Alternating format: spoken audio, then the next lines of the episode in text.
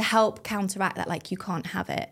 We should have 80 20 balance in our lives, like every day of the week, and also at Christmas, right? So it can be easier to go 2080 maybe at Yeah. Christmas. But if you say to yourself, look, I'm not banning all of the sweets or all of the alcohol, I'm just keeping my balance still though, then you can feel like you're still working towards your goals, but you're still enjoying the treats.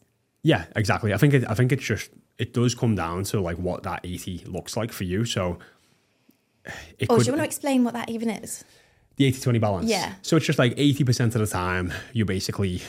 Are we talking about food here specifically? 80% of the time, you're eating whole, nutrient dense, minimally processed foods, lean meats, that type of stuff. And then 20% of the time, you know, you eat a, a, little, a little bit of what you love. So whether that's, you know, more processed foods, pizza, ice cream, having a glass of wine, whatever that looks like. Obviously, you'd be like, well, how does that work if I want to eat a lot more of those calories on a singular day? And I think that's where you can kind of look at the 80 20 as, as a more of a macro zoomed out approach in the sense of hey if it's just like a couple of days per month that's still kind of you know if you look 31 days in a month and you had three days where you ate a little bit more and the other sort of 27 wasn't that kind of factors into that sort of balance too. So with um but i think you can apply that same principle to like lots of other parts of your health and wellness and fitness.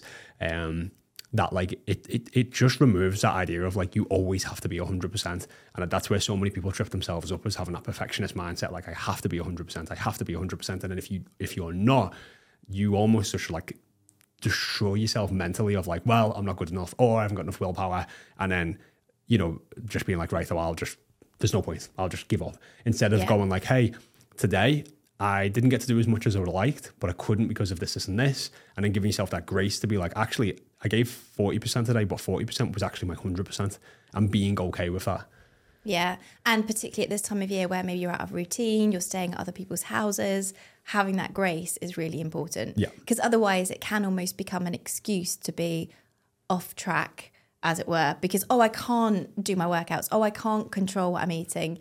Well, you still have a choice to do 80% maybe. Yeah. Or do what you can in this moment, in these circumstances. Yeah, if, you, if you're staying out, you could still get up and go for a run or do a home workout or even just go for a walk, just go for a long walk. You know, you could have your Christmas dinner and be like, hey, I'm just going to go for a quick 15 minute walk because that's going to help with my digestion. I'm going to feel better. Uh, I've got a bit of movement in and I'll come back and enjoy the rest of the night. So there, there are still things that you can keep on top of without feeling like you're having to completely exclude yourself. And I, I just, you know, if you are going to drink a bit more, eat a bit more, and allow yourself to do a little bit more of that over over Christmas. You know, still prioritizing some of these parts of your health and wellness, whether that's exercise and you know hitting a certain step count each day.